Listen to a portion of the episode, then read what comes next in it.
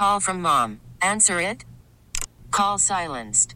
Instacart knows nothing gets between you and the game. That's why they make ordering from your couch easy. Stock up today and get all your groceries for the week delivered in as fast as 30 minutes without missing a minute of the game. You have 47 new voicemails. Download the app to get free delivery on your first three orders while supplies last. Minimum $10 per order. Additional terms apply.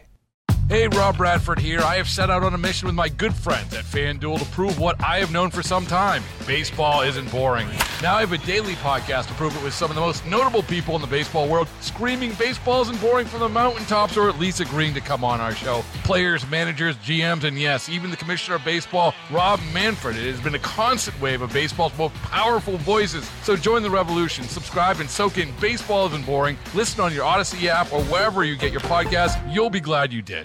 Audacy celebrates Mother's Day, brought to you by T Mobile. You can count on T Mobile to help you stay connected on America's largest 5G network. Hey, Beth Ann. Good morning, Dawn. Thanks so much for having me on the show again. Absolutely. It's, it's great to have you back, and I hope we always can continue the conversation.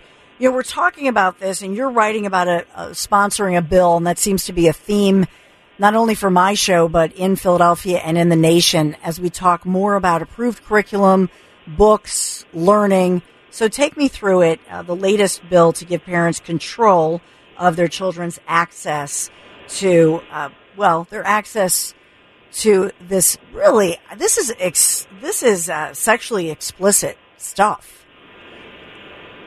So Senator Aument has introduced a bill, and he actually introduced a different version of this bill last year that didn't end up getting to a vote. So he's reintroduced the bill this year. It's Senate Bill number seven, and as I mentioned in the article, the Senate assigns priority numbers to bills based on, you know, how small the number is. So the number seven being a small number means that the Senate leadership sees this as a priority so basically, the bill, and what I like about the bill is that it's a very moderate bill. This is not an extreme conservative bill. It's not an extreme progressive bill. I believe this is a very moderate bill. And I think that's really what we need today is, is more moderate positions on things. So he has proposed a bill that requires schools to identify sexually explicit content mm-hmm and then to give parents the opportunity to opt in to that content. And I'll, I'll delve into this a little bit deeper. He and his team used the criminal code language around what is sexually explicit content. So it's not just somebody's opinion on what sexually explicit content is. It is defined as is written in our current criminal code. And so there are a number of images that um, he has on his website that you can view behind a paywall to actually see the sex- examples of the sexually explicit content that are there. But this is a very, like I said, a very moderate bill that the two pieces are schools identify the content that is explicit, that meets the definition as the criminal code, and then parents have the opportunity to opt their kids in. He knows that there's probably going to be a lot of debate over opt in versus opt out. Mm-hmm. A former version of the bill was used the language opt in as opposed to opt out. Uh, excuse me, I, I mixed that up. Mm-hmm. He, the former version was opt out, and now it's opt in. And, and and I think that that's important because many parents, if they're not aware of what's happening, they're not going to take the time to go through the process to opt out. But parents who want their kids to have access to these materials, they will certainly take the time to fill out the paperwork to opt in. I, the thing that I like about the, this differentiation is also for our families who maybe English is a second language. The district that I live in, the West Chester Area School District, mm-hmm. we have a, a high percentage of Latino families, and many of the parents do not speak English. And so for them, to be able to opt their kids out is not really a great option because they may not understand, there may be language barriers, but if they have to opt in, then they clearly are going to be aware of what they're opting their kids into. So, it seems like a no brainer, and especially for younger children to, for the parents to know what's happening. So I think, first of all, just to unwrap, to, just to unpack this a little bit, there might be, you know, some, some people may, may say, well, wait a minute, uh, where is this sexually explicit material? Are you talking about in curriculum or libraries? Or where would they get the access to it? So it could be in any or all of those places. So a lot of the books that are in question are in the library, and people say that these books aren't even checked out that much, and so why is this such a big deal? But it's not just in the library. Teachers have books in their classroom. Teachers have their own library collections in their classrooms. And then there are some curriculum materials that contain explicit content. So the point of all of this is, is and, and Senator Aument was very clear when I interviewed him. This is not a book banning. This is not an anti-LGBTQ agenda. This is about parents making the decisions about what their children have access to. Right. And there are parents, I talk to many parents who do not have a problem with their children accessing these materials. Mm-hmm. And so this bill would not infringe upon their beliefs or their rights in any way. They can opt their kids in and their kids can see whatever explicit content is contained in the schools and in the libraries. But for those parents who do not want their children to use these materials, then they don't have to opt in. So I think you're right. It does it does seem like a no-brainer. The the problem is and I talk about this in my article is that the national media and even the local media mm-hmm. really has tried to define this kind of bill in terms of any sort of restriction or screening process as an anti-LGBTQ agenda. And that is clearly not what this is. We're not talking about removing books. The bill has nothing to do with saying what kinds of books can be selected or not selected. It is simply a way for parents to make the decision about what content their children view. When you look at what's happening right now in Philadelphia, when you, and I'll just paint a little broader picture. We've been talking about this, uh, a group that's locally right now in Philadelphia starting a summit, Moms for Liberty. Do you have a reaction to what, what you're seeing as you talk, you just mentioned the media and these, these women, and I know, I know a lot of them locally, uh, were never political. I mean, they're a lot like, they're a lot like you. Beth, where they were even, they've even switched back and forth between parties because they're more issue oriented. And they're saying to me, Oh my goodness, Dawn, they're calling us a hate group. Like, I'm just a mom. I'm just worried about, you know, parental rights or curriculum. And this is kind of my one issue.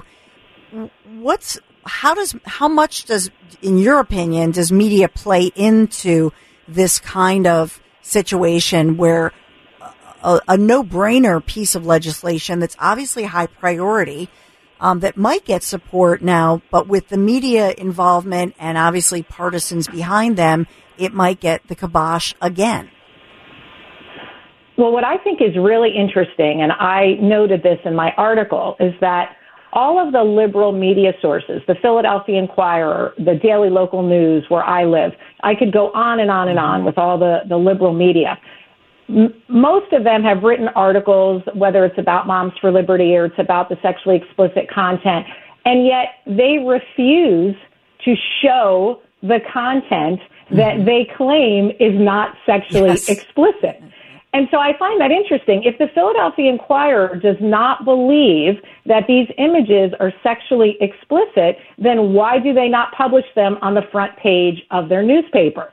And we know the answer to that because they probably cannot. And that is what I discovered when talking with Senator Aument is that he had to create this firewall on his website to be able for people to view the pictures because when he attempted to email them to his colleagues in the Senate, he was told by the Senate legal counsel that it was a violation of policy for him to email those images to his colleagues in the Senate. So that is really what piqued my interest because I thought, well, wait a minute, all these materials can be in our schools and there's all this uproar about, you know, the possibility of removing books or giving parents a say, but yet our state government does not allow senators to email these pictures back and forth. And the media, the mainstream media, as far as I know, Broad and Liberty and Delaware Valley Journal are the only news sources that have actually shared these images. No one else yeah. will publish them. And that's just. So I find that ironic and hypocritical at the same time. It is. And I've said this before. If I, you know, because we also broadcast or simulcast, whatever, um, not just audio, but on our own YouTube channel, etc. And if, if, but if I were still on television news and I showed some of these images, even though some of them are, they're, they're writing them as like a cartoon kind of, right. Know, more kid friendly.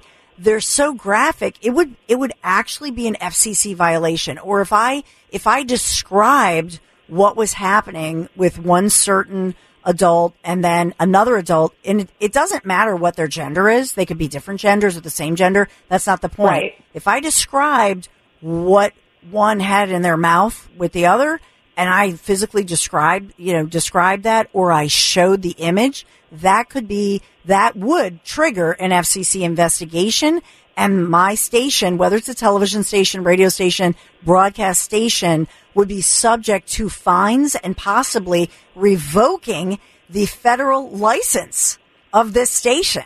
That's what a big deal it would be. So I've been told, like, Dawn, you can't describe these images. And yet, right. these could be in a classroom on, like you said, the teacher's little bookshelf or their little on the wheel, you know, those little things on the wheel where they have the books on the, uh, the like a book cart in a classroom. Right. In a, in a classroom of children as young as four and five years old. That's what Absolutely. we're talking about. And, right. And, and so that really piqued my interest, the fact that he couldn't email the images, but yet, you know, there's such an uproar about parents wanting to have, you know, access to know what's going on in their kid's classroom.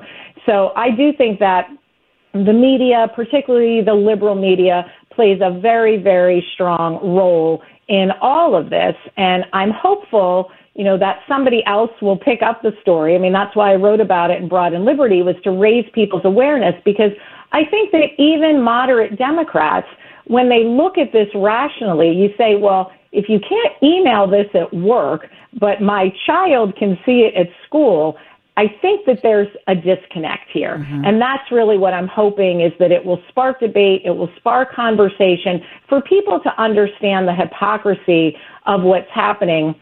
And I am very hopeful that this bill will get the bipartisan support that it needs. Again, the, the very hardcore conservatives don't think that this bill is strong enough. And of course, the progressive Democrats will think that it's too harsh. So, from my perspective, if the two extremes are unhappy, I think that we've landed on a very fair and reasonable bill that should be able to get bipartisan support and get signed by the governor. And so, what? Um, and and this governor, I think Governor Wolf, and you obviously you've pointed out that State Senator Aument had. This is not the first run with this legislation. It did not have a chance under somebody like former Governor Tom Wolf. But you, you're thinking, and many think that this does have a chance with this governor, with uh, Governor Josh Shapiro. I do think so. And, you know, I was very skeptical when mm-hmm. Shapiro took office, and I'm still not, you know, 100% yeah. on board with everything. but I, I do think that his current stance, if he stays with it on the Lifeline scholarships, I think that that does bode well for him potentially signing a bill like this.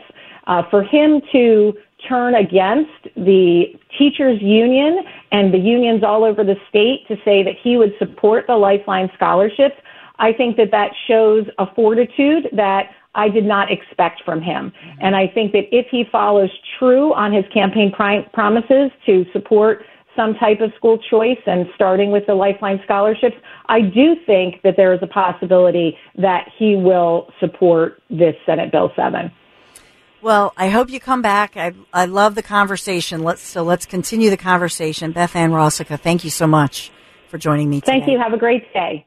Audacy celebrates Mother's Day, brought to you by T-Mobile. You can count on T-Mobile to help you stay connected on America's largest 5G network. Hey, Rob Bradford here. I have set out on a mission with my good friends at FanDuel to prove what I have known for some time baseball isn't boring.